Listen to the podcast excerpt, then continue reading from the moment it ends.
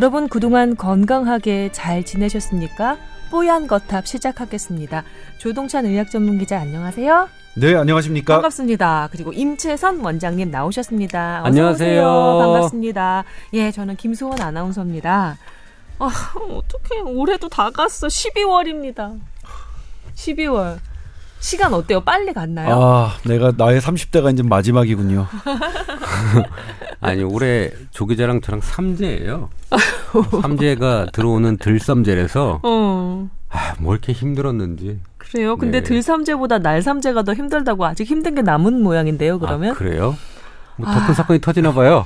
아이고 어떻게 하지? 그래도 이, 번에 저희 뭐 뽀얀거탑이랑 올해 인연도 맺으셨고 또 중국 관련한 일도 잘 진행이 되고 있는 것으로 제가 알고 있는데 아 근데 힘듭니까? 이- 일이 많아서 힘들고요. 예. 가지 많은 나무가 이제 나무가 부러질 것 같아요. 가지가 너무 많아서. 버려놓은 일이 너무 많아서 네. 예, 우리 조동찬 기자와 임채선 원장님 두 분 막역한 친구 지간인데요. 두 분의 공통점이 있습니다. 엄청난 에너지 예, 예, 를 갖고 계신 분들이라는 거예요. 조 기자랑 좀 달라요. 저는 그 에너지를 좋은 데 쓰거든요.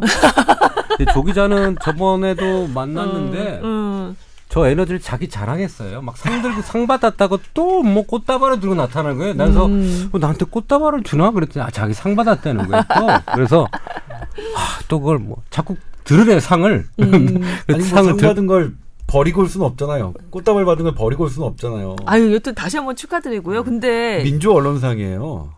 와, 그거 뭐, 그 아, 저, 진짜- 저번에 그 예. 이다리 기자상 그거 말고 또 그거 말고, 받았어요? 예, 예. 아니 이 사람한테만 뭘 하죠? 뭐, 우리 그 그런 사람이 우리 팀이라니까 좋긴 한데 왜이 사람한테만 뭘 해주지? 하여튼 외부에서 파봐야 되는 거 아니에요, 정말? 비선 있는 거 아니에요? 아니에요? 아니 근데 사실 뭐 민주 언론상 받기 정말 어렵잖아요. 예, 어렵죠. 저는 제가 한 일에 비해서 과도한 상이 주어졌다고 정말 그렇게 생각합니다. 아, 대상이 상은. 뭐였죠? 어떤 것? 야, 똑같습니다. 백남기 사망 진단서의 부분에 대해서 네. 높게 평가해 주셨는데 사실 제가 이건 계속 말씀드렸습니다만 제가 어떤 민주의식이 투철하거나 용기가 강해서 한 보도가 아니라 그냥 후배들의 압력을 받아서 있는 그대로 그냥 신경외과적 사실을 그 얘기한 것 뿐인데 네. 그렇게 상을 주셨는데 어쨌든 전 개인적으로 뭐 영광이라고 생각해서 넙죽 받았습니다. 넙죽. 넙죽. 그럼요. 본인이 넙죽 받을 사람이지 그 넙죽 안 받을 그럼요. 사람인가? 보통 상을 받으면 이렇게 뭐 가방 같은 데 넣고 다니잖아요. 음. 그게 들고 다니죠? 들고 다니고 양손에. 저 에너지가 참 대단한 것 같아요. 음, 네, 아이고, 예, 두 분 대단하십니다. 여튼 이런 두 분의 에너지를 저도 좀, 한, 한 몇 퍼센트씩만 좀 받았으면 좋겠어. 아휴, 12월이 되니까, 날도 좀 꿀꿀하고. 아, 좀 있으면 이제 크리스마스가 오네요. 음. 근데 기분 나요? 안 나요. 이번 연말 기분 나요? 안 나요. 아, 아니, 나는 뭐, 크리스마스 트리, 그 어느 때보다 아름다운 크리스마스 트리를 매 주말마다 보고 있어서, 뭐, 이런 멘트 좀 너무 젊은 광화문 사람, 광장의 크리스마스 트리라고 하면은 좀 너무 한가한 얘기인 거죠? 저는 어렸을 때 좀 트라우마가 있어요. 크리스마스에. 음. 저희 집안 아버님이 불교시다 보니까 네. 좀 젊었을 때 막 크리스마스 이브에 막 밤새고 놀고 싶잖아요. 그래서 오늘 좀 놀다 오겠습니다. 그럼 아버님이 너는 그렇게 예수님 태어난 날이 좋니? 그렇게 얘기를 하시면 제가 확 깔았는 거예요. 그러면 네. 석가탄신날 전날 온라인 타겠다 그게 좀 이상하니까 석가탄신라 온라인은 좀 그렇지 않나요? 그런 네. 분위기는 없잖아요. 네. 그러니까요. 석가탄신일 전날 온라인은 좀 이상한가? 네, 알겠습니다. 분위기는 안 나는 건 확실해요. 그러게 말입니다. 예. 여튼 아, 이번 한 해 12월 맞이하고 보니까 아, 일, 1년이 이렇게 후딱 갔구나라는 생각도 들고 그 후딱 간 와중에도 정말로 별별 일들이 많았구나 생각이 하나 둘씩 또 나기도 합니다. 여러분께서는 어떻게 지내고 계시는지요? 또 찬바람 불고 날도 많이 추워졌는데 건강은 어떻게 챙기고 계시는지요? 예, 사- 새로 가게 차린 것과 몸 아픈 것은 소문 내라고 했습니다.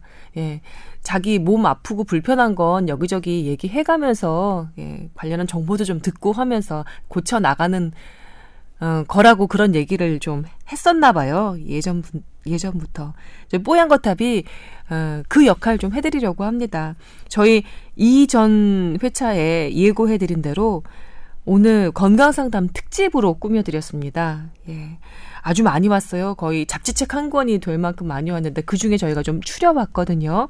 일단 저희 어, 지난 회차에는 소개를 안 해드렸는데 그래도 다시 한번 이번에 짚고 넘어가겠습니다. 저희 메일 계정입니다. t o w e r at sbs.co.kr입니다.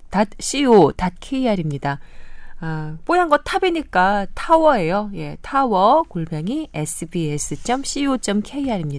이 메일 계정 열어 놓고 여러분의 그 메일 기다리고 있습니다. 어, 많은 분들이 정말로 내밀한 얘기들, 어, 조금은 들으면서 저희가 어, 책임감을 느껴야 될 것 같은 그런 얘기들까지 많이 적어 주셨더라고요. 어, 소중히 받아서 열심히 소화하도록 하겠습니다. 자, 빠르게 넘어가 볼까요? 이분은 대학원에서 식치 관련한 공부를 하고 있는 분입니다. 이분 식치라고 하는데 뭐, 뭐, 식약 동원 뭐 이런 말씀이신가 보죠? 아마 그 식재료 네. 로 식재료 이런 것들로 치료하는 그런 걸 얘기하는 것 같아요. 네. 네. 이분은 콕 집어서 임채선 원장님께 질문이 있다고 하면서 메일을 시작하셨습니다. 어, 제 조카가 두 돌 지난 상태의 남자아이인데 또래 비해 체격도 큰 편이고 다른 건 다 괜찮은데 감기가 너무 자주 걸립니다. 아, 보약을 뭔가 좀 먹이고 싶으신가 본데 식은땀을 너무 아이가 흘리고요. 기운 떨어지는 것은 없는데 크느라 그런가 싶기도 하고 면역력이 생기느라 그런가 싶기도 하고 조금 걱정이 된다고 합니다. 이 제대로 잘 성장은 하고 있는데 유독 하나 식은땀을 엄청나게 많이 흘리는 아이들이 있는데 그건 왜 그런지 궁금하다고 하셨고요. 또 총명탕 같이 아이들이 많이 먹는 약이 면역력 강화 때문에 먹는 약인지도 궁금하다고 하셨습니다. 음. 그 우리가 보통 한의학 쪽으로 얘기를 해야 될 것 같아요. 이거 뭐 감기 자주 걸리면 뭐 병원 가서 감기약 처방 받겠죠. 근데 계속 걸리다 보면 어 이건 몸에 문제가 있는 거 아니야라고 부모님들이 생각을 하세요. 근데 한의학적으로 보면 폐랑 피부는 한 통속입니다. 네. 그래서 어, 폐의 기운이 떨어지면 피부의 기운도 떨어진다고 생각을 하고 음. 그래서 폐 기운이 떨어지면 식은땀도 나고 뭐 이런 것들을 많이 표현을 합니다. 아. 그러니까 우리가 그렇게 그렇게 얘기 한의학에서는 폐도 숨을 쉬는 거고 피부도 숨을 쉬는 거라고 얘기를 합니다. 네. 아, 그래서 폐 기능이 좋아지면 피부도 좀 좋아진다고 보시면 돼요. 감기와 식은땀 문제 그 연결이 돼 있을 것 같네요, 네, 돼 진짜. 있어요. 그래서 아. 보통은 뭐 기가 허약할 때 먹는 게 뭐 우리가 기를 보호하는 약의 종류를 묶으면 한 열 종류 정도를 대표적으로 얘기를 해요. 음. 인삼, 음. 황기, 음. 백출, 산약이라고 하는 마, 음. 그다음에 둥글레라고 하는 황정, 음. 그다음에 대- 감초랑 대추, 네. 꿀 이런 게 이제 기를 보호하는 약이라고 돼 있거든요. 네. 그중 가장 강한 게 인삼이겠죠. 음. 그래서 이렇게 기가 허약하다고 생긴 사람들한테 홍삼을 많이 먹이는 겁니다. 음. 어, 근데 애들 같은 경우에는 홍삼 양을 잘 조절해야 될 것 같고, 네. 아, 그 소화가 안 되면서 기가 약한 사람은 백출이란 걸 쓰고, 네. 그 다음에 영양분이 좀 부족하면서 소화 기능이 조금 또 부족하고 보충해야 될 때는 마, 산약을 좀 먹고, 음. 폐가 또 기운이 떨어지면서 약한 사람 황정, 둥글레를 먹거든요. 네. 그러니까 아까 얘기했던 이런 약재들을 가지고 한번 다- 다려서 조금 먹여보고, 음. 그래도 안 되면 한의원에 와서 보강하는 약을 좀 먹으면 네. 훨씬 좀 기운이 생기고 감기도 자주 안 걸리게 할 수 있을 것 같아요. 네, 그렇군요. 아, 식치 관련한 공부를 하고 계셔서 그런지 여러 가지 한약재나 뭐 먹는 것에 대해서 예, 예, 또 특히 관심이 많으셨던 것 같습니다. 두돌 지난 남자아이 조카 얼마나 귀여울까요? 식은땀 흘리면 소수건으로 좀 잘 닦아주면서 예, 너무 덥게 입히지 마시고 이렇게 좀 잘 해주시면 아, 이분 뭐 고모일까요, 이모일까요? 잘 모르겠지만 여튼 인기 있는 이모 고모 되실 것 같습니다. 그렇군요. 폐가 좀 안 좋으면 감기 걸리는 되고 피부가 좀 안 좋으면 식은땀 많이 흘릴 테니까 그죠? 예, 연결이 되어 있는 거 공부를 해봤습니다. 관련해서 편땡 한의원이라고 있습니다. 어, 있죠. 편땡. 네, 편땡 한의원에서 어찌나 그 여드름 관련한 광고를 하는지 비염 관련한 광고를 하는지 그 여드름이나 이런 것들은 다 폐를 고치면 된다고 이런 식으로. 예, 그게 한의학 원리 중에 있어요. 그래서 음, 폐를 고치면 피부가 좋아지니까 아토피, 음, 그 다음에 폐를 고치니까 비염, 음. 이런 거다 한꺼번에 낫는다고 얘기를 하는 겁니다. 네. 예. 가- 갑자기 그 광고가 떠올라서 한번 역시 광고가 참 무서워요. 이 잠재 의식에 들어가 있는 거예요. 편땡땡이. 예 그러니까 이 하지만 평가는 대단히 안 좋죠. 네, 워낙에 이분 그 마케팅으로 승부 보시는 네. 아 이렇게만 말씀드리면 좀 너무 서운하시겠죠 관련하신 분이. 제가 지- 이전에도 말씀드렸지만 이분이 어, 세계 과학 기자 협회에서 발표하신 것 때문에 세계 과학 기자들이 난리가 났습니다. 아, 난리가 났습니다. 어떤 내용이었죠? 그러니까 궁금해지네 면역, 살짝. 뭐 면역을 활성화시켜서 이렇게 낫는다는 걸 프레젠테이션을 하셨어요. 네. 그러니까 세계 과학 기자들, 네이처, 뭐 그다음에 사이언스 그런 데 근무하는 기자들이 그거에 대한 연구 근거를 달라 그랬더니 없죠. 그 어떻게 그렇게 발표를 하셨나요? 근거가 없이 발표를 하실 수가 있나요? 그건 저도 이해가 참 안 되는 부분입니다. 너그럽네. 예. 예, 너그럽네. 너무 예, 너그럽네. 너그럽게 발표를 하셨죠. 아, 제가 사석에서 그분을 봤어요. 편땡 때. 어, 네네. 어, 너무 좀 뭐랄까. 어, 이 약 먹으면 다 좋아져. 무슨 좀 뭐라 종교 집단에 계시는 분처럼 음. 아무 논리나 이런 게 없이 이거 먹으면 이거 다 좋아져라고 확신을 차서 항상 얘기를 하시거든요. 음. 근데 이제 저런 전문가들이 이제 근거 뭐 대라고 뭐, 뭐. 하면 뭐 그런 것들이 좀 나와주면 더 의미가 있을 텐데. 그러니까 뭐냐면 이제 네. 그게 한의학적으로 설명했다면 동양의학적 오리엔탈 메디슨적으로 설명하셨다면 아마 질문이 없었을 겁니다. 근데 거기에 온갖 면역 세포들이 잔뜩 등장하거든요. 그 발표 자료에. 어. 그러면 그 면역 세포가 정말 얼마나 증가했고 어떤 기전으로 하는지 달라고 했더니 전혀 없었죠. 이 발표 양식은 현대의학의 그 방법론을 차용을 네. 했으면서 근거를 대라고 하니까는 그냥 꿀 먹은 벙어리더라. 그랬죠. 그랬군요. 편땡 한의원 관련한 이런 에피소드들도 잠깐 언급하고 넘어갔습니다. 예. 제가 알기로는 편땡 한의원의 그 아드님이 이 마케팅을 담당을 하고 계시대요. 그래서 약간 젊은 층에 소구할 수 있는 그런 만화를 사용한 그런 그 광고 기법을 써서 크게 히트를 치셨죠. 예. 아주 기꺼워 하신다고 아버님께서 뭐 그런 얘기를 전해 들은 적이 있습니다. 저는 확인- 그런 걸 마케팅이라고 생각하지 않습니다.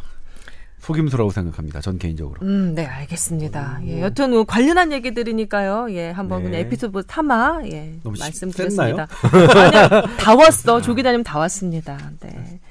자, 다음 질문으로 넘어가겠습니다. 이분은 아예 처음에 제목을 타셨어요. 간 해독 비법을 알려주세요. 이렇게 제목을 타셨습니다. 분당 사는 30대 중반 여자입니다. 라고 하셨는데, 어쩌다 음주 마귀가 쓰이기 시작했는지 술을 자주 먹습니다. 아, 뭐, 조동찬 기자님처럼 그릇이 작아서 그릇이 폭발하기 뭐 전에 그렇게 한번 재볼까요? 음주로 스트레스를 푸는 편입니다. 아, 기분 좋게 즐겁게 술을 마시면 정신 건강도 좋아서 장기들도 내 안에 몸속의 장기들도 다 이해해 줄 거야라고 생각하면서 모르는 척 방치하면서 먹었는데 아 이게 좀 탈이 나기 시작하는 겁니다. 어, 건강이 좀 염려가 되는 거죠. 헛개즙 먹고 있는데 효과가 있을까요? 술 좋아하는 사람 중에 나쁜 사람은 없다고 하던데 애주가 여러분 힘내세요 라면서 메일을 맞춰주셨습니다. 제가 저번에 뭐 그 그 헛개 얘기를 했었잖아요. 음. 헛개는 술의 해독에만 의미가 있고 이걸 잘못 먹었을 때는 더 간에 치명적이라는 얘기를 했었어요. 네, 술 해독만 해당되는 거고 간 건강에는 사실 그렇게 큰 문제가 없. 네. 네. 네.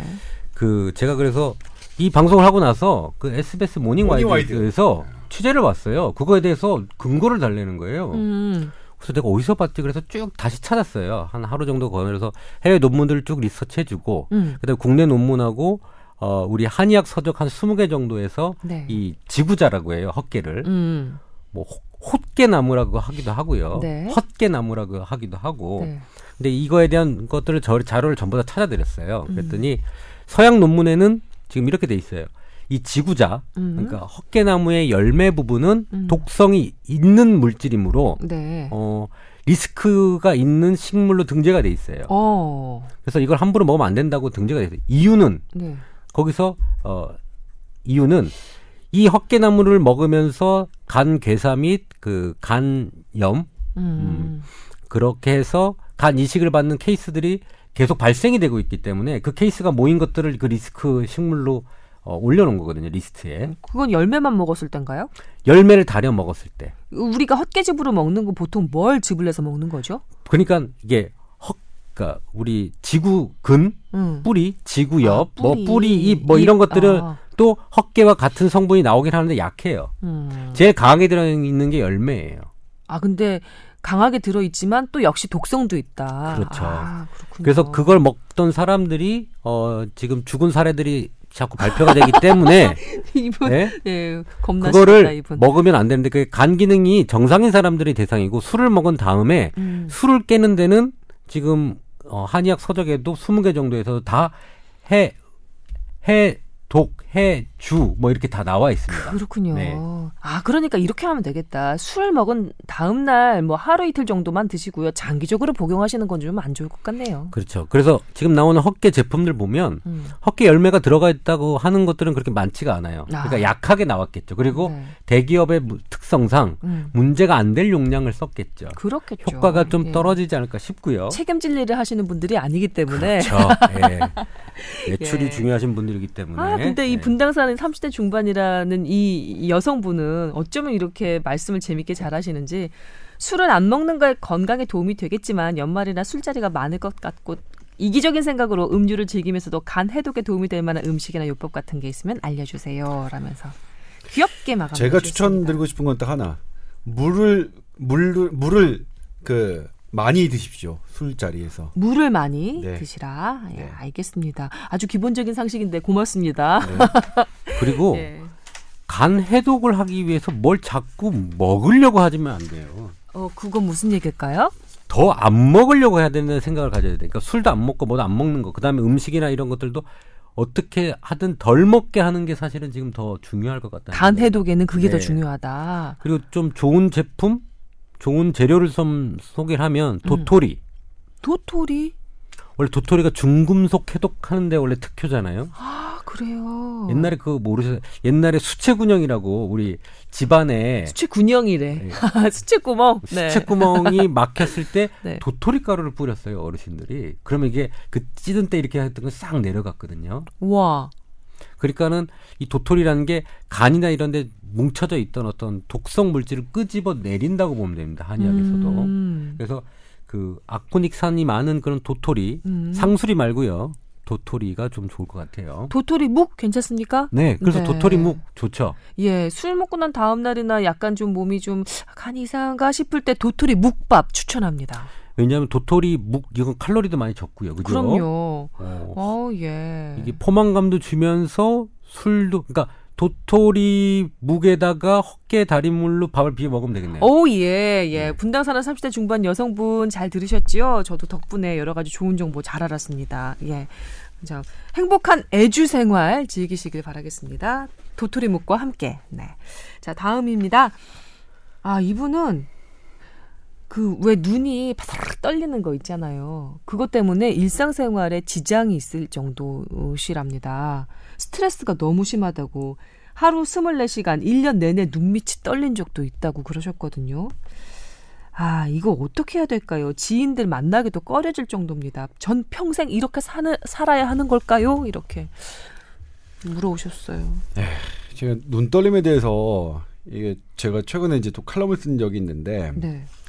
이게 눈 떨리는 것과 눈 꺼풀이 떨리는 것과 좀 다릅니다. 눈 꺼풀이 이렇게 쭉 이렇게 떨리는 그러니까 그야말로 눈 쌍꺼풀 있는 눈꺼풀이 떨리는 거는 어 일, 대부분 어, 어 대부분에서 80% 정도에서 일주일을 넘기지 않고 특별한 그 후유증을 남기지 않습니다. 네. 그런데 이제 가장 많이 알려진 게 그렇게 떨리는 게 마그네슘이 부족해서 그런 게 아니냐. 이분 많이 마그네슘 복용해 봤는데 효과가 없었다고 하십니다. 네, 왜냐하면 그렇지 않기 때문입니다. 이게 우리나라? 의사들도 네. TV에 나오는 전형적인 쇼닥터들이 이제 마그네슘 부족이라고 많이 얘기하는데 네.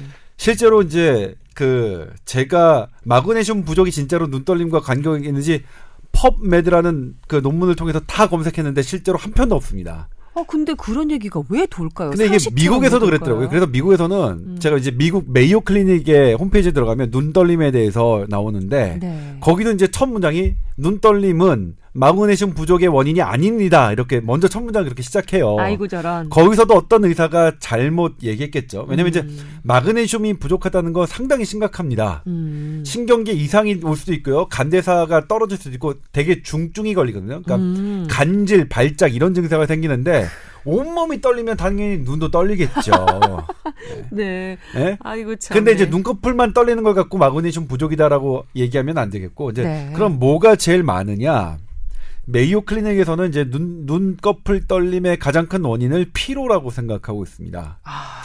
왜냐면 이제 눈 꺼풀이 떨린다는 거는 거기에 근육이 떨린다는 건데 네. 보통은 이 눈꺼풀의 근육은 뇌신경, 3번 뇌신경의 자극을 받았을 때만 이게 딱 움직이게 돼 있습니다. 음. 그런데 그 우리가 원하는 3번 뇌신경의 자극 없이도 떨린다는 건데 그게 왜 떨리느냐? 음. 신경이 예민해졌다는 거거든요. 그럼 신경이 왜 예민해지느냐? 음. 거기에 미세한 염증 반응이 생겼다는 거고 그 미세한 염증 반응이 생기면 음. 그 자극에 대한 역치가 낮아집니다. 음. 그러니까 쉽게 설명하면 음. 이게 시뻘겋게 붉어진 피부를 살짝 건드리기만 해도 우리가 아프지 않습니까? 어. 그거는 통증을 세포를 유발할 만큼의 자극이 아닌데도 내 몸에 염증이 생기면 훨씬 작은 자극에도 반응을 한다는 그렇죠. 건데 음. 그렇게 우리 몸이 피곤한 상태에서 그것이 염증을 일으키면 통상적으로는 반응하지 않는 자극에 대해서도 나의 근육이 반응한다 이런 음. 원리거든요. 네. 그래서 가장 좋은 치료는 눈꺼풀림에 대한 가장 좋은 치료는 휴식과 수면 아. 이렇게 결론 내렸습니다. 이분이 질문을 하시면서 메일 주신 분이 질문을 하시면서 본인이 답도 내리셨네요. 보니까 근데 딱 아, 안 떨릴 때가 하나 있는데 며칠 쉴 때만 눈이 안 떨립니다 라고 네. 하셨어요. 이게 지금 메이오 클리닉의 답과 정확하게 일치하죠. 예. 근데 아, 근데 사람이 쉬기만 할 수도 없고 일을 하셔야 되는데 그리고 잘. 드셔야 될 것 같아요. 그래요? 네. 그 과로 뭐 수면 부족 스트레스 좀 뭐 애매모호하잖아요 이게 그렇죠. 음. 근데 사람들은 그걸 원하는 게 아니라 뭔가를 찝어주길 원하죠 그럼요. 뭐냐, 마그네슘이면 왠지 뭔가 나을 것. 시원해. 예. 사실은 예. 마그네슘이 의미가 없다고 얘기를 하지만 어 마그네슘 맞으면 좋아져라고 하면 사실 사람들이 마음이 편해지면서 약간의 안도를 갖는 건 있어요 플라세보가 있어요 네, 맞아요. 그리고 카페인도 한 가지 원인이라고 얘기를 하거든요 눈떨림의 원인 중에 네, 하나가 그래서 어, 카페인. 물론 카페인 자체가 예민하게 만들고 사람을 조금 nervous하게 만든단 말이에요. 네, 네, 맞아요. 그러니까 그것도 줄여야 되고 음. 스트레스, 스트레스도 줄여야 되고. 음. 음. 휴식하시고 스트레스 줄이시고 카페인도 줄여 보시기 바랍니다. 아이고. 이게 안면 눈떨림은 병이 아니에요. 음. 근데 이게 안면 경련이 되면 병이 되는 거거든요. 네. 그러니까 안면 경련이 오면 그건 신경계 문제가 온 거예요. 그렇죠. 그러면서 감각 이상이 생기고 옆에 다른 신경, 통증을 느끼는 신경이 다시 통증까지 느끼면 이제 3차 신경통이 되는 거고요. 네. 뭐 여러 가지 합병증도 생겨요. 음. 어 이쪽 앞면에 막 눈을 감으면 막 눈물도 나오고 입을 벌리면 침도 나오고 뭐 네. 하품을 하면 침이 나오고 뭐 이렇게 복잡한 신경들이 얼굴에 있기 때문에 네, 맞아요. 이쪽에 신경에 문제가 생기면 그런 복잡한 연합 장애 연, 연합 증상이 나오거든요. 음. 그러니까 그렇게 안 가도록 어 과- 병이 안 가도록 좀 조정을 조절을 좀 하시면서 살아야 될 것 같습니다. 네, 이분이 얼굴 경련까지 간 것 같지는 않고요. 네. 정말 눈떨림이신 것 같은데 이 눈떨림 때문에 오히려 스트레스를 받는 모양이더라고요. 그냥 좀 마음을 편하게 갖는 게 어떨까 싶습니다. 휴식, 스트레스 해소, 카페인 기억해 주시기 바랍니다. 그 최순실 주사에 네. 음, 항상 마그네슘이 좀 들어갈 겁니다. 왜냐하면 음, 어, 김상만 제자들이 쓰- 쓰는 레시피를 보면 네. 어, 마그네슘이 꼭 들어가요. 그러니까 이유가 뭘까요? 우리 인체 내에 마그네슘은 항상 부족하다고 생각을 하시면 돼요. 아, 그 마그네슘이 높은 것들이 사실은 어, 어, 사실 옥 같은데 마그네슘이 많거든요. 광물질에. 옥이요, 옥? 네. 그러니까 어, 사실 이런 것들은 민, 미네랄이잖아요. 음. 어, 이런 것들은 물, 물에 이제 녹아 있는 광물질, 약수나 이런 것들이 많이 들어가 있어요. 음, 그래서 이런 것들이 우리 현대인에 많이 부족하기 때문에 네. 좋은 물, 좀 무거운 물, 미끄러운 물들을 조금 드시면 이런 것들이 음. 보충이 좀 될 거예요. 음, 아, 마그네슘 제제를 보충을 하던, 하던가. 음. 그래서 항상 부족하기 때문에 마그네슘에 대한 보충에 대해서 항상 신경을 쓰시는 게 좋을 것 같아요, 현대인들이. 네. 약수터 아시죠? 약수터. 예, 우리 약수터 가시는 걸로 하십시다. 예. 네, 그리고 이제 아까 그 얼굴 떨림이라고 했는데 얼굴 떨림은 조금 메커니즘이 달라요. 네, 그저 설명해 아, 주셨어요. 그래서 신경과 예. 이런 거? 네. 예. 예. 그렇군요. 잠, 잠깐 어디 다녀오셨나 봅니다. 아니 왜 요즘에는 이제 전화 하나가 네. 이게 되게 중요한 전화일 수도 있기 때문에 특히 모르는 번호의 전화는 네. 제가 잠깐 그 소화하고 오시더라고요. 문을 살짝 열고 나가서 제보 전화일까 아닐까 딱 그렇죠. 듣고 오시더라고요. 예. 큰 전화는 아니었나요? 네, 큰 전화 아니었습니다. 아니었 네, 알겠습니다. 계속해서 아, 다음 사연으로 넘어가겠습니다. 아 잠깐 공고해드리자면 아, 뽀얀 거탑 듣고 계시고요. 오늘은 여러분의 사연 특집으로 꾸며드리고 있습니다. 자 이분은 아 30대 초반 직장인이시고 아직 미혼이신데 허리가 허리가 문제라고 하십니다. 어, 어렸을 때부터 척추측만증으로 고생하셨고요. 어, 통증이 있었고 자세도 바르지 않다는 얘기를 늘 들어오셨답니다. 그런데 계속해서 신경 쓰고 살 수만은 없어서 다리도 꼬게 되고 자세도 바르지 않은 채로 앉게 되고 그러더랍니다.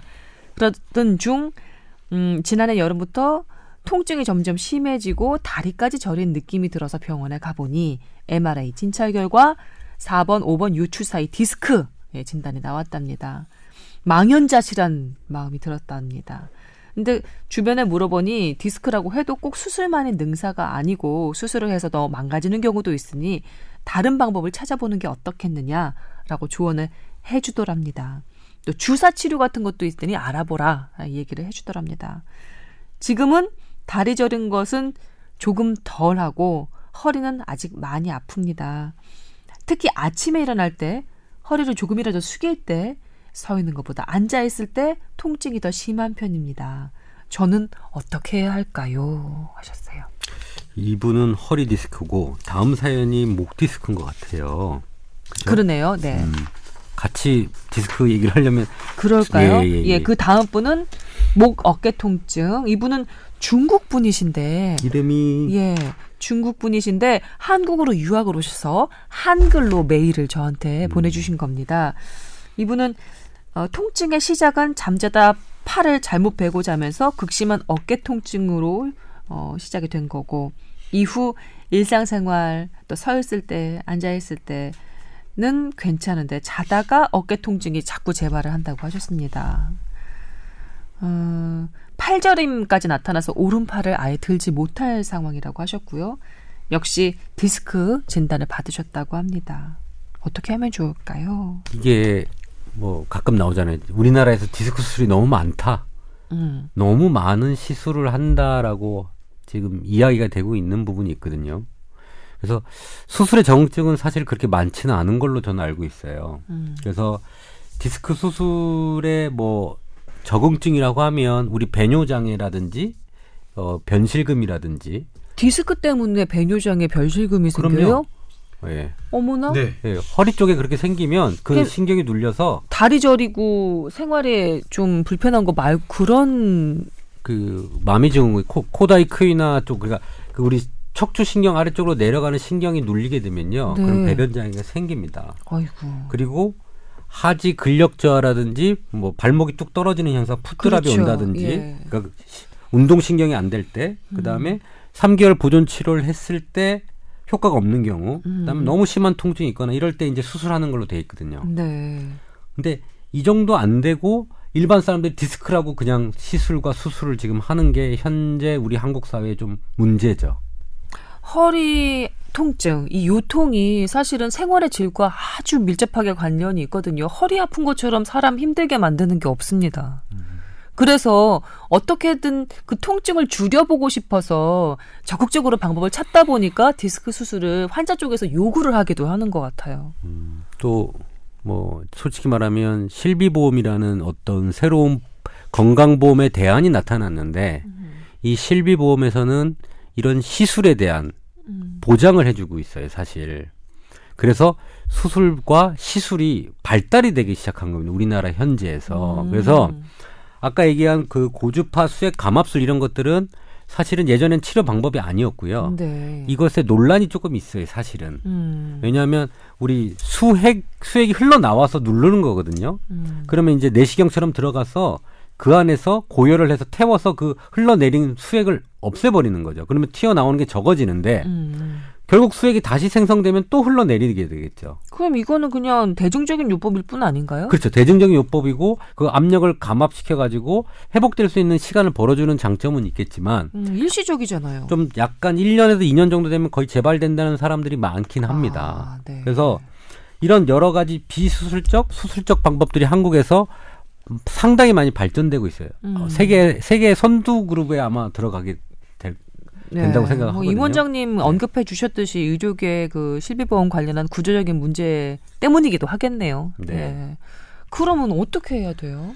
일단 이제 허리 수술, 허리 디스크 수술을 결정하는 절대적인 이유는 방금 임원장이 얘기했지만 대소변, 배변 장애가 생기거나 아니면 그 운동 장애 가장 흔한 게 발목을 들지 못하는 겁니다. 그렇죠. 그러면 이제 어떤 증세로 나타나냐면 걸을 때 헛디뎌요. 그러니까 네. 발을 질질 끌어가지고 넘어지는 그런 본인은 증세였거나 본인은 이렇게 발을 들었다고 생각이 되는데 그만큼 안 들리는 거죠. 음. 그리고 통증이 기존의 보존적인 치료로는 감당할 수 없을 만큼 통증이 심하거나 음. 할때 저희가 절대적인 수술 인디케이션이고 MRI 진찰 결과 4, 4번과 5번 요추 사이에 디스크가 있다는 것은 수술을 당이 수술을 정당화할 수 있는 요건이 되지 않습니다. 네. 그래서 이렇게. 걸어 다니고 포인트. 네.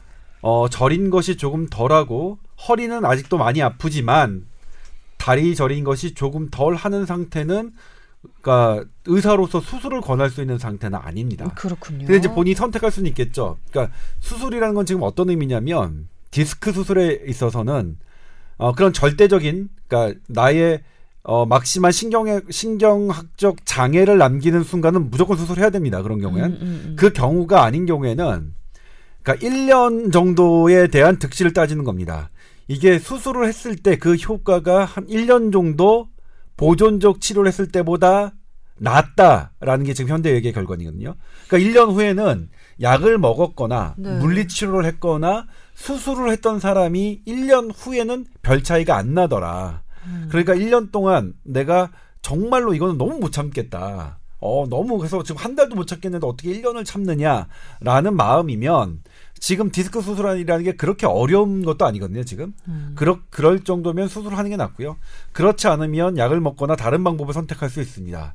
근데 이제 비수술하면 되게 그 좋은 것처럼 느껴지지만 그렇지 않습니다. 최근에는 뭐냐면 그 관절 전문 병원에서 원장들이 그, 그 페이 닥터 분들에게 어떻게 얘기하냐면 수술 그만해. 수술 어차피 별로 안 남으니까 비수술로 해. 음. 하는 지경입니다. 지금은 오히려 음. 차라리 지금 어떻게 되냐면 수술을 권하는 의사가 지금은 오히려 더 정직한 의사가 정직한 된 의사일 수도 예? 비수술이 훨씬 더 돈이 많이 되고 그다음에 음. 이 비수술이라는 것은 사실 뭐 가이드라인 이런 것 자체가 따로 없습니다. 무조건 하고 몇십만 원 받고 또 MRI 찍고 음. 하면서 몇십만 원 받고 이런 것들이 지금 난무하는 상황이라서 지금은 오히려 비수술적인 방법을 안심하고 하십시오라고 말씀드리기도 대단히 혼탁한 상황인 건 그렇군요. 사실입니다. 그래서 사실 어떻게 보면 어, 지금 현재 나와 있는 디스크에 대해서 어떤 게 좋느냐 이렇게 딱 부러지게 말씀드리기는 어- 어렵지만 제가 보기에는 지금 당장 수술을 권할 만큼의 심각한 상황은 아닌 것처럼 보이고 음. 그다음에 보존적으로 약을 먹는 것 우리 그 국민들이 이제 약을 먹는 것은 별로 임시 방편이다라고 생각하시는 분들이 많은데 네. 약을 먹는 것과 비수술 치료를 하는 것과는 똑같이 약이 들어가는 거거든요. 음, 음. 어, 그래서 어차피 그 영구적인 효과는 없는 건데, 어쨌든 통증에 유발하는 염증을 가라앉히는 데는 약물 치료가 대단히 중요합니다. 음. 그러니까 약물 치료 굳이 꺼릴 필요는 없다고 생각하고요. 그리고 네. 초기에는 대단히 중요한 방법이니까, 네. 약물 치료, 물리 치료, 기존, 기존 보존적인 방법으로 만약 내가 지낼만 하다 그러면 그걸로 하시고요. 그 다음에 보존적인 치료보다 그쪽에 직접 주사를 넣어서 하는 주사 치료가 효과가 더 큰 건 사실입니다, 음. 또. 음. 그렇기 때문에 그 다음 방법으로 주사 치료 생각하시는 뭐거 나쁘지 않고요. 그리고 주사 치료제도 여러 번 하다 보면 네. 그 효과가 좀 떨어지고요. 음. 그리고 그 과정에서 어 그런 조직들이 좀 섬유화되는 단점이 있습니다. 그래서 그게 계속 반복되고 네. 이 통증이 내가 아 너무 이건 귀찮다, 너무 힘들다 하시면 그때는 선택적으로 수술을 고려하는 것도 어 하나의 방법일 것 같습니다. 네, 이 앞선 그 30대 초반 직장인은 아마도 남자분인 것 같은데 이분 같은 경우는 사실은 운동성에 큰 문제가 없어서 그, 그, 그 수술 관련해서는 조금 조금 더 신중하게 지켜보자는 그 조언이 맞을 것 같긴 한데 이 뒷분 28살 중국 여성분이라고 해주신 이분은 어, 팔저림이 심해서 오른팔을 아예 들지도 못하고 옷을 입는 것도 불가능할 정도라고 하셨거든요. 네. 이런 정도라면 어떻습니까? 이건 어, 이 증세는 상당히 조금 잘 봐야 되는 건데 네. 그런데 이제 이건 디스크가 사실 이렇게 불편할 정도면 수술을 권하는 정도의 상태거든요. 그리고 허리와 달리 네. 목은 중추신경입니다. 그러니까 허리 4, 5번에 있어서 신경을 누르는 그 디스크가 요추 4, 5번 사이에 나와 있는 디스크가 누르는 신경은 말초 신경이라서 네. 사실 완전히 심, 신경을 심각하게 누른다 하더라도 그렇게 데미지는 심각하게 남지는 않습니다. 그런데 음. 목은 목에서 튀어나온 디스크가 누르는 신경은 중추 신경이라서 네. 이게 만약 그 견딜 이게 좀 심각하게 누르면 남는 후유증이 어 심각할 수 있거든요. 그래서 아. 이거는 조금 저는 이 어, 적극적인 치료를 좀 권하고 싶어요. 아, 물론- 오히려 이 예. 중국 여성분의 경우, 목 네. 디스크의 경우, 저는 조금 이게 디스크가 아닌지에 대한 판단을 먼저 해봐야 될 것 같은데 네, 팔 저린 증상이 사실은 디스크 때문에도 오지만 다른 근육 사각근이라든지 다른 신경들이 날아가는 거를 이제 딱 잡아가지고 저릴 수도 있어요. 아 그래요. 그래서 목주위나 이런 것들을 치료를 한번 해보고 음. 그래도 그런 것 저린 증상이 해결이 안 된다고 하면 그때는 MRI나 이런 걸 지금 단계로 나가서 목의 디스크에 대한 치료를 좀 해도 될 것 같고요. 뭐 네. 지금 당장 고주파 수액 감압술 이런 것들에 대해서 고민할 건 아닌 것 같아요. 음. 그리고 사실 조 기자는 모르겠지만 사실 한방 치료가 또 있어요. 음. 그런데 저도 어저께 저, 저번 주에 디스크 파열을 하신 분 있어요. 제 지인이. 네네. 어 파열했어요. 어디 갔어요? 한의원 갔대요. 그래도 되나요? 그래서 입원하고 일주일 입원하고 와서 많이 좋아졌대. 그래도 되는가 보네요. 그러니까 저도 그 얘기를 들었거든요. 네. 그러니까 보존적 치료로 디스크 파열도 어 비슷한 결과를 낸다고 어 척추 전문 한방병원에서 항상 얘기를 합니다. 아 그래요. 어, 그래서 어, 괜찮았어요. 그러니까 어, 많이 좋아져서 나왔어요. 음. 수술 안 받아서 다행이에요 라고 환자들이 나오는 걸 제가 많이 얘기를 들었거든요. 근데 그 경우라면 저는 이제 뭐냐면 럽처 파티클, 그러니까 디스크가 완전히 튀어나와서 신경을 누르는 케이스는 아니라고 생각하거든요. 그거는 파열이라고까지 말씀하셨는데. 그러니까 그거는 파열? 애당초 이제 진단을 잘못 내리시는 분들은 있으니까 음. 사실 척추 한방 전문 의원을 표방하시는 의원들 중에는 음. 제가 이제 보면 이 CT나 MRI, 허리 CT나 허리 MRI를 판독하는 능력이 워낙 떨어지시는 분들도 상당수 많이 본거 사실 물론 잘 보시는 분들도 있지만 음. 가장 큰 병원이니까 어, 거기니까 뭐 그런 의사 선생님들 다 계시죠. 아, 물론 뭐, 예. 그, 뭐 그래서 그건 좀 뭐 제가 잘 모르는 사안이라서 네. 네. 하지만 믿을 만한 병원이었나 봐요. 믿을 만한 음. 한방병원이었나 봐요. 근데 그럼에도 불구하고 이렇게 rupture 파티 그러니까 어, 둘이 싸워 보세요. 튀어나와서 음. 예. 그러니까 신경을 이번 있는 특히 마비. 증세가 있는 이런 곳의 보존적 치료는 음. 저는 이제 개인적으로 동의할 수는 없습니다. 이게 그러니까 저희 의사들은 동의를 안 할 거예요. 근데 네. 어 rupture 된 건 저도 이제 얘기를 들었고 통해서 얘기를 들었고 그 사람 물론 이런 신경 마비 증상은 아니었고 네. 통증만 심한 상태였거든요. 네, 그래서 네. 통증 컨트롤 해주고 거기서 추나해주고 네. 이완시키고 음. 다시 alignment를 좀 맞춰주고 음. 하니 훨씬 편해져서 이제 퇴원을 한, 한 상태인데 네. 그러니까 저도 뭐냐면 그렇게 이제 허리 통증, 그러니까 다리에 신경을 누르는 증상은 좀 보통 다리 쪽으로 나타나거든요. 근데 네.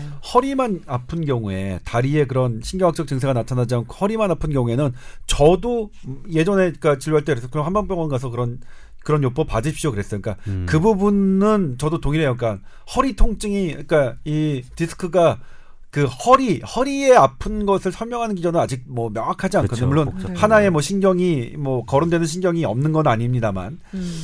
근데 이제 이분 같은 경우에는 보면 이제 이렇게 이게 뭐 아까 임 원장이 얘기했던 부분은 되게 중요한 부분이죠. 이게 어깨를 못 움직이고 이게 어깨 질환인지 아니면 목 디스크 질환인지는 감별을 해야 되는 게 분명한데 음. 그게 요 목을 보는 정형외과 의사나 신경외과 의사는 그게 뭐 트레이닝 된 사람이니까 이게 어깨 문제인지 아니면 목의 문제인지를 감별하는 걸 트레이닝 된 사람들이니까 그리고 이게 이제 고주파 수의 감압수를 얘기했다면 MRI도 찍은 것 같긴 해요. 음. 근데 신경학적 증상이 심할 때는 고주파수의 감압술은 정답이 아닌 거예요. 그러니까 고주파수의 감압술은 어, 언제 선택할 수 있냐면 그렇게 심하지 않는데 음. 그래도 한번 해보자. 그러니까 고주파 감압술이 적용되는 경우에는 뭐 해보겠다는 건 수술이 필요 없는 걸 반, 그러니까 오히려 그렇게 반증하는 이 그런 그 말이기도 하거든요. 아하. 그래서 저는 뭐냐면 이거는 바, 팔을 못 든다. 이게 뭐냐면 어 중력을 이길 수 없다는 거거든요. 음. 이 근데 가만히 앉아 있어서 팔을 옷을 입을 때 팔을 들지 못한다는 거는 중력을 이길 수 없는 정도로 그 어, 이게 그 떨어진 거는 이건 신경외과에서는 상당히 심각하게 봅니다. 그러니까 음. 우리가 1단계 정상이 1, 2, 3, 4, 5라고 정상이 1이고 네. 아, 가장 나쁜 게 5, 5면 이건 3이나 4 정도 단계거든요. 만약에 이거 이거 제가 이걸 좀 짚어 볼게요.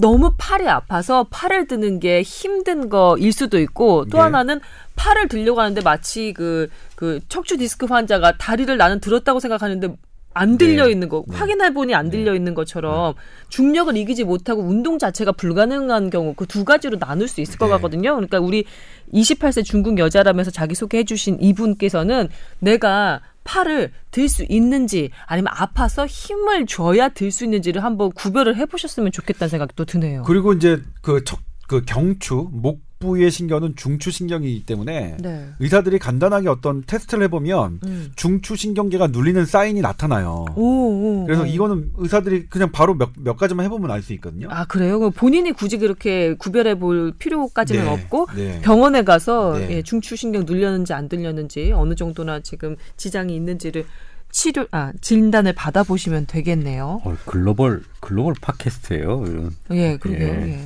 예. 그 다음 사연도 글로벌이라는 것이 아주 확연하게 어? 느껴집니다. 예. 왜냐하면 이게 그 스마트폰으로 음. 다운을 받아서 스트리밍 통해서나 이렇게 들을 수 있기 때문에 세계 곳곳에서 듣고 계시더라고요. 음. 이분 같은 경우는 필리핀에서 사시다가 한국으로 들어왔다가 지금 호주로 가신 분입니다.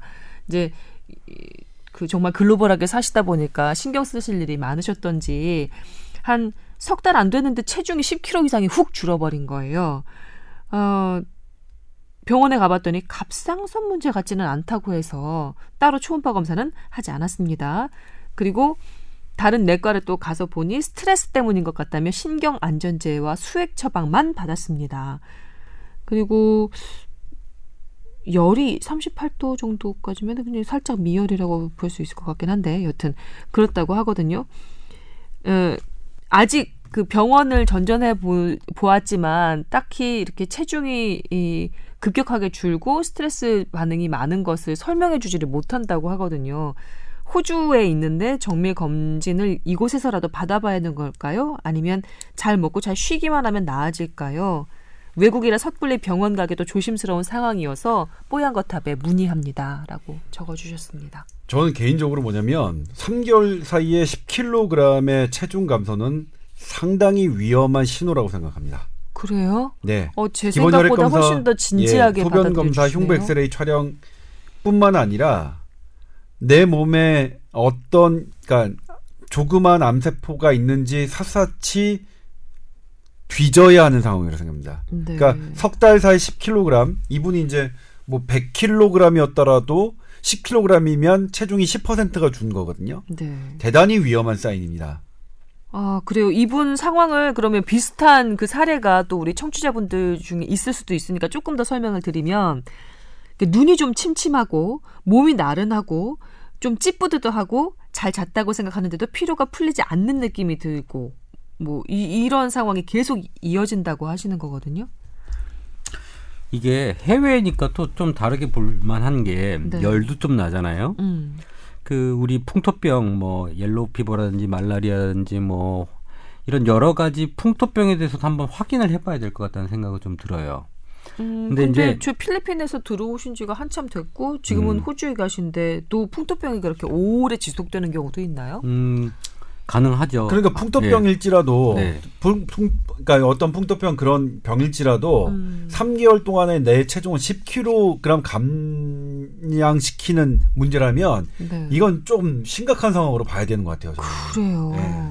그래도 열이 나는데 이렇게 열이 미열이 계속 나는 사람들을 사실은 원인을 못 찾으면 원인을 찾으면 원인 무슨 원인이 있어서 그런 건데 그다음에 이렇게 기침하고 뭐하는 네. 증세가 있다면 네. 이게 뭐냐면 우리나라 같으면 흉부 엑스레이로 결핵인지 아닌지 대번이 하는데 아마 호주 의사는 호주 의사들이나 미국 의사들은 결핵 거의 진단 못 하거든요. 근데 흉부 엑스레이 한국에서 찍고선 지금 아, 호주 그래요? 가신 거예요. 근데 음. 이상이 없다는 거거든. 그 외에 소변 검사. 이상 없고 혈액 검사 이상 없고 갑상선 문제 없고 막 이렇게 됐는데 몸은 너무 못 살겠고 살은 계속해서 쭉쭉 빠지고 이런 상황인 거예요. 기본 혈액 검사로는 어 우선 그 바이러스성이라든지 감염병에 대해서는 안 나오거든요. 정밀 음. 검사를 해야 되고 그래요. 각 그 항원에 대한 항원 항체 반응 및 그다음에 류마티스과 내과나든지 감염 내과에서 하는 그런 면역 관련된 것들을 다 해봐야 됩니다. 음, 어, 그래서 확실히 무슨 그 중국 왔다 갔다 음. 하시는 분이어서 그런 생각을 또 하셨나 네, 보네요. 우리 필리핀 또. 호주 뭐 이렇게 왔다 갔다 하시는 분들은 조금 감염병에 대해서 한번 확인을 해보고 어, 그런 게 아니라면 아까 얘기한 대로 만성 질환인 암이라든지 이런 거 체중이 감소된 부분에 대해서 예. 뭐 결핵이라든지 이렇게 체중을 감소시킬 수 있는 소모성 질환에 대해서 한번 확인을 한번 하셔야 될것 아, 같아요. 이분 호주에 계신데 너무 저희가 겁을 먹게 해드린 건 아닌가 걱정이기도 한데 사실 두 분이서 보시기에는 이게 그냥 넘길 만한 문제가 아니라고 판단을 하신 거잖아요. 네, 네. 저는 그렇습니다. 정밀 아, 검사를 그래요? 조금 했으면 예. 좋겠어요. 아, 왜냐하면 그래요? 이게 저- 전염병이라든지 감염병이라면 음. 또 본인만의 문제는 아니잖아요. 음. 어, 메르스 겪고 나서 저는 열나는 환자만 보면요. 음. 자꾸 정밀 검사를 하게 돼요. 음. 어, 그리고 어 이게 또 다른 게 아닐까라는 고민도 하게 되고. 예. 그리고 우리 조 기자님 같은 경우는 암까지도 언급을 하셨단 말이죠. 네. 아, 이거 참. 아니, 저는 그냥 이 사연을 읽고, 그래? 찝찝, 저기, 좀 약간 찜찜하고, 찌뿌듯하고, 눈이 침침하고, 이건 나잖아? 그리고 그냥 넘겼거든요. 사실. 이건 나도 그런데? 그리고 넘겼는데, 이- 여기서 지금 두 분 의사 선생님께서 focusing 하신 게, 열과 체중, 급격한 체중 감량입니다. 네. 예, 그러니까 이거 그냥 만만히 두고 보시면 넘기면 되는 그런 문제가 아닌 것 같아요. 호주에 계신 분인데 어떻게 하지? 호주는 의료 잘 돼 있지 않나요? 아니 그래요? 어려워요. 실제로 호주 제가 이제 외국에 가신 분들이 음. 저한테 이제 민원을 많이 하잖아요. 그래서 이렇게 해보면 참 어렵더라고. 프랑스도 그렇고 호주도 그렇고 미국도 그렇고 음. 일단은 이렇게 진료 체계가 나름 있는데 네. 우리나라처럼 신속하게 어떤 의사나 전문의를 만나는 시스템이 아니거든요. 음. 물론 여기도 이제 private 병원은 있는데 private 병원은 엄청나게 비쌉니다. 그렇겠죠. 그래서 저 그러니까 물론 여러 가지 사정이 있겠지만 한번 날을 잡아서 휴가를 내시든 우리나라에 오셔서 한번 싹 훑으셨으면 하는 게 제 개인적인 바람입니다. 진짜 그래야 될 것 같네요. 그리고 아무래도 그 나는 잘은 모르지만 그 영어에서 자신의 그 신체가 좀 불편한 증상을 설명하는 그 않아요. 형용사들이 네. 이게 그 모국어가 아닌 이상 좀 그- 그렇더라고요. 예. 여기가 약간 뻐근하고 뭐라고 그럴 거야. 그러니까 되게 찡, 찡찡하고 이거 뭐라고 그럴 거냐고요. 아, 왜, 왜 웃으세요? 아니 그 아, 할머니들이 와서 시골 말로 얘기하는데 못 알아먹는 것이 참 예. 많아요. 약간 그런 느낌이 드는 거죠. 아, 이거, 이거 만만하게 그냥 넘길 문제가 아닌 것 같습니다. 자, 필리핀에서 사시다 한국 들러서 호주 가신 분, 예, 메일 주신 분께서는 조금 더, 예, 신중하게, 예, 그, 향후 진료 계획을 짜 보시는 게 좋겠다는 말씀을 드립니다. 자, 다음 사연은요. 아, 이건 저도 평소에 궁금했던 사연인데, 이분은 뭐, 수- 말씀드려도 될 거 서희은 님인데, 원체 소화기가 약해서 자주 체하신답니다. 그래서 한의원도 자주 가고 내과도 자주 가고 그랬는데 이렇게 계속 체해 오다 보니까 불현듯 어느 날 도대체 체한다는 게 뭔가 체한다는 기전이 뭔가 궁금해지셨답니다. 저는 이제 속이 꽉 막힌 듯 답답하면서 몸살같이 느껴지는데요. 그리고 머리가 팽팽 돌며 어지럽기도 하고 말이죠. 이 체한다는 표현이 뭐죠? 식도를 내려가다가 음식에 걸렸다는 얘기는 아닐 테고 어떤 신체 반응인지 어떤 메커니즘인지 궁금합니다. 라고 적어주셨어요. 검색으로도 안 나와요 안. 하셨어요. 이거는 체한다는 게 그 정체할 체자잖아요. 음. 내가 음식을 먹었던 음식이 멈추는 게 아니라 그 연동 운동을 하는 소화 기관이 멈춘 걸 얘기하는 거예요. 원인은 뭐 여러 가지가 있어요. 네. 뭐 스트레스 받아도 오고 그다음에 뭐 의학적으로 설명을 하면 우리가 위장을 움직이는 췌장의 어떤 호르몬의 기능 그다음에 음. 신경계통의 문제 네. 뭐 우리 교감신경 부교감신경이 이제 위 운동을 시키는데 네. 그런 것들의 이제 문제들로 인해서 우선 정지가 된 걸 얘기한 거예요. 음. 음. 식이 걸린 게 아니라 음식은 그대로 있는데 이 연동 운동 및 그 소화 기관의 운동이 자체가 멈춘 걸 체했다고 보시면 돼요. 음, 그렇군요. 그러면 어떻게 하면 그 소화기가 운동을 멈춘 걸 좀 빠르게 운동하게 만들죠? 뛰나? 안 되죠. 안 되죠. 근데 이게 이제 상당히 재밌는 부분이고 전 개인적으로 겉으로 만지는 건요. 겉으로 배를 막 이렇게 좀 마사지를 해서 그거는 괜찮을 것 같아요. 이제 괜찮아요. 왜냐면 이 중요한 적이 있는데 위와 뇌는 상당한 관련이 있습니다. 음. 이게 지금 뭐냐면 여기 적혀 있잖아요. 머리가 팽팽 돌면 어지럽다고 체하면. 네 그리고 뇌압이 올라가도 체한 듯한 느낌이 듭니다. 그 어? 토를 해요. 그리고 실제로 토를 하는 기전이 뇌압을 낮추기도 합니다. 아, 왜 우리 영화에서 뇌종양 걸린 주인공이 갑자기 막 토를 하면 그, 그, 네. 그런 장면 많이 나오잖아요. 실제로 뇌 지주막하 출혈에 아주 그걸 감별하는 증상이 분수처럼 토하는 모습이에요. 우리 몸에서 분수처럼 토합니다. 뇌압이 급상승하면 어. 우리는 어쨌든 뇌압을 낮추기 위한 모든 메커니즘을 다 동원하는데 거기에 토를 하는 게 나와 있는 거예요. 토하면 뇌압이 떨어져요? 네, 떨어집니다. 오호. 떨어집니다. 그리고 뇌압이 상승하면 딸꾹질도 많이 해요. 그래서 뇌출혈, 뇌종양 환자들이 딸꾹질이 많, 많거든요. 어. 근데 물론 딸꾹질의 메커니즘도 상당히 어려운 기, 지- 기전이긴 합니다만. 네네. 근데 이제 아무튼 뇌와 위는 상당히 관계가 있다. 그 중에서 현재까지 밝혀진 게 그 베이거스 너브라고 하는 10번 뇌신경이 음. 횡격막까지만 간 줄 알았더니 위쪽 그러니까 안쪽으로도 가 있는 것들이 이제 어, 밝혀졌고요. 음. 그다음에 또 하나가 왜 그러면 체했을 때 운동하면 안 되느냐? 음. 소화, 내장 기관을 담당하는 그런 신경은 음. 왜요? 아, 아니 시간 아. 보고 있었어요. 아 이거 요거까지는 예. 이제 할- 뇌신경을 아니 그러니까 뇌신경이래. 소화를 담당하는 그 신경은 뭐냐면 부교감 신경입니다. 네. 부교감 신경은 편안할 때, 음. 내가 고요할 때, 음. 다른 위기가 없을 때, 음. 전쟁하지 않을 때 발동하는 적입니다. 신경입니다. 네. 반대로 교감 신경은 음. 교감 선생님이 아침에 조회할 때 느끼는 그렇게 전쟁 외우셨구나. 같고 예. 내가 깜짝 놀라고 해- 하고 운동하고 이럴 때거든요. 네. 그러니까 운동 찬 거를 운동을 하면 오히려 소화를 시켜야 되는 위의 신경은 멈춰요. 음. 그러니까 체했을 때는 운동하는 게 아니라 오히려 가만히 편안하게 있어야 됩니다. 어. 다만 이제 누워 있는 건 위의 흐름을 중력적으로 방해하기 때문에 음. 앉아서 편안하게 앉아 있는 자세와 아. 편안하게 쉬는 게 체하는 증상을 완화시키는 겁니다. 거기서 어, 운동을 저한테도 지금 너무 반대입니다. 도움이 돼요. 반대입니다. 정말 예. 도움이 돼요.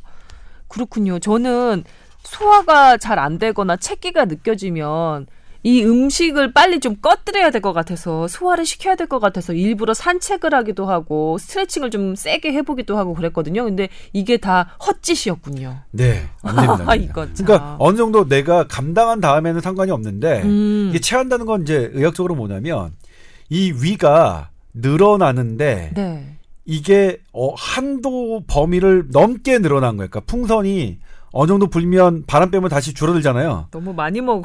근데 이게 너무 많이 늘리면 그 탄력성을 잃으면 얘가 바람을 뺀다 하더라도 안 되는 거잖아요. 그래서 음. 물론 아예 그렇게 되는 게 아니라 그 전에 이제 우리는 메커니즘이 있죠. 이걸 보호하기 위해서 토 반응이 일어나죠. 음. 예? 토 반응을 일으키려면 전정기관을 흔들어야 됩니다. 우리 몸이. 음. 그래서 어지러운 거고요. 아, 네. 다 연결이 되어 네. 있다. 우리 몸은 신비해. 이게 지금 의학적으로는 지금 밝혀지지 않았는데 뇌와 위와의 관련 있는 바로 연결되는 신경이 뭔가 음. 존재하는 것 같아요. 아니 밝혀졌어요. 밝혀진 게 제가 지난번에 얘기했지만 해부학적으로 뇌와 위와 연결하는 신경은 베이거스는 연결되어 있는 건 저는 알고 있었는데. 그 다음에 예. 설화신경 여러 음. 개가 있어요. 어, 그래요? 그런 뭐 메커니즘은. 그러니까 이, 이 연결, 뇌가, 뇌랑 위가 반드시 긴밀하게 연결되어 있는 거면 그렇게 체하면 머리 아프고 음. 머리 아픈 사람이 꼭 토하고 음. 이게 항상 붙어 다니거든요. 그러니까 이두 가지 아주 긴밀하게 움직인다고 보- 봐야 되거든요. 네. 그 연결하는 신경이 있고 이 신경을 조절하는 게 사실은 우리 민간요법 손 따는 거잖아요. 지금. 네, 예. 지금 여기 적어 주시기도 하셨어요. 네. 그 전- 근데 진짜 그게 분. 희한한 게 손 따는 게 아프니까 저는 교감 신경이 활성화되려고 되는 줄 알았는데 음. 실제로 손 따는 걸 해가지고 그 실험을 해보니까 부교감 신경이 자극이 돼요. 그러니까 체했을 때 손 따는 거는 맞는 거예요. 근데 명승건 박사인가 무슨 TV에 나와서 손 따는 거는 감염이 되고 뭐 과도한 출혈을 유발할 수 있으며 이렇게 해서 아무 의미 없다라고 의사들이 얘기를 해요. 아 근데 지금 조동찬 그 다른- 뇌신 예, 예, 예, 신경 예. 전공의가 교, 부교감 신경을 자극시켜서 오히려 운동 그 장기가 운동하는데 도움이 된다고 지금 말씀해 주시잖아요. 그러니까는 한의사들 입장에서는 그 의사들이 얘기 손 따는 거는 뭐 문제만 일으킨다라는 식으로 얘기를 하, 한 방송들이 있거든요. 음. 어이가 없죠. 근데 제가 하, 어, 이 관련돼서 이거 십선열이라 그리고 손가락 10개 따는 걸 이게 십선열이라 음 구구편열이라고 하거든요. 네. 여기도 뭐 가운데 따는 방법도 있고 끝에 따는 방법도 약간 틀려요. 네네. 뭐 정열이 있고 뭐 이런 것들이 있는데 네. 우선 체했을 때는 우리 엄지 손가락 끝에 여기를 딱 따죠. 이렇게 네, 모아가지고 그다음 에 피를 원래 사열을 하는 거죠. 네.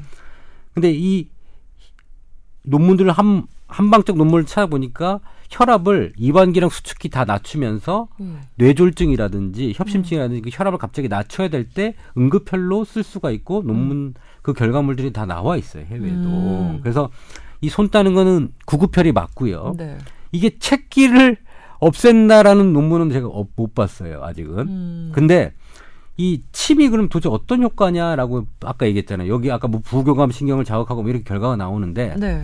침을 연구를 한 사람들을 보면 그 펑셔널 MRI라고 음. 뇌에 어떤 자극되는 부위를 찍는 MRI가 있어요. 음. 우리가 소화가 잘 되는 어떤 족삼이라는 혀를 딱 찔러요. 네. 그럼 뇌에 어떤 한 부위가 자극이 돼요. 음. 근데 이 부위가 도대체 뭐냐 봤더니 우리가 신 거를 상상할 때도 거기가 똑같이. 똑같이. 그다음에 네. 오렌지를 먹어도 거기가 똑같이 자극이 되는 자리예요. 거예요. 어. 그 자리를 옛날 선인들이 찾아놓은 거예요.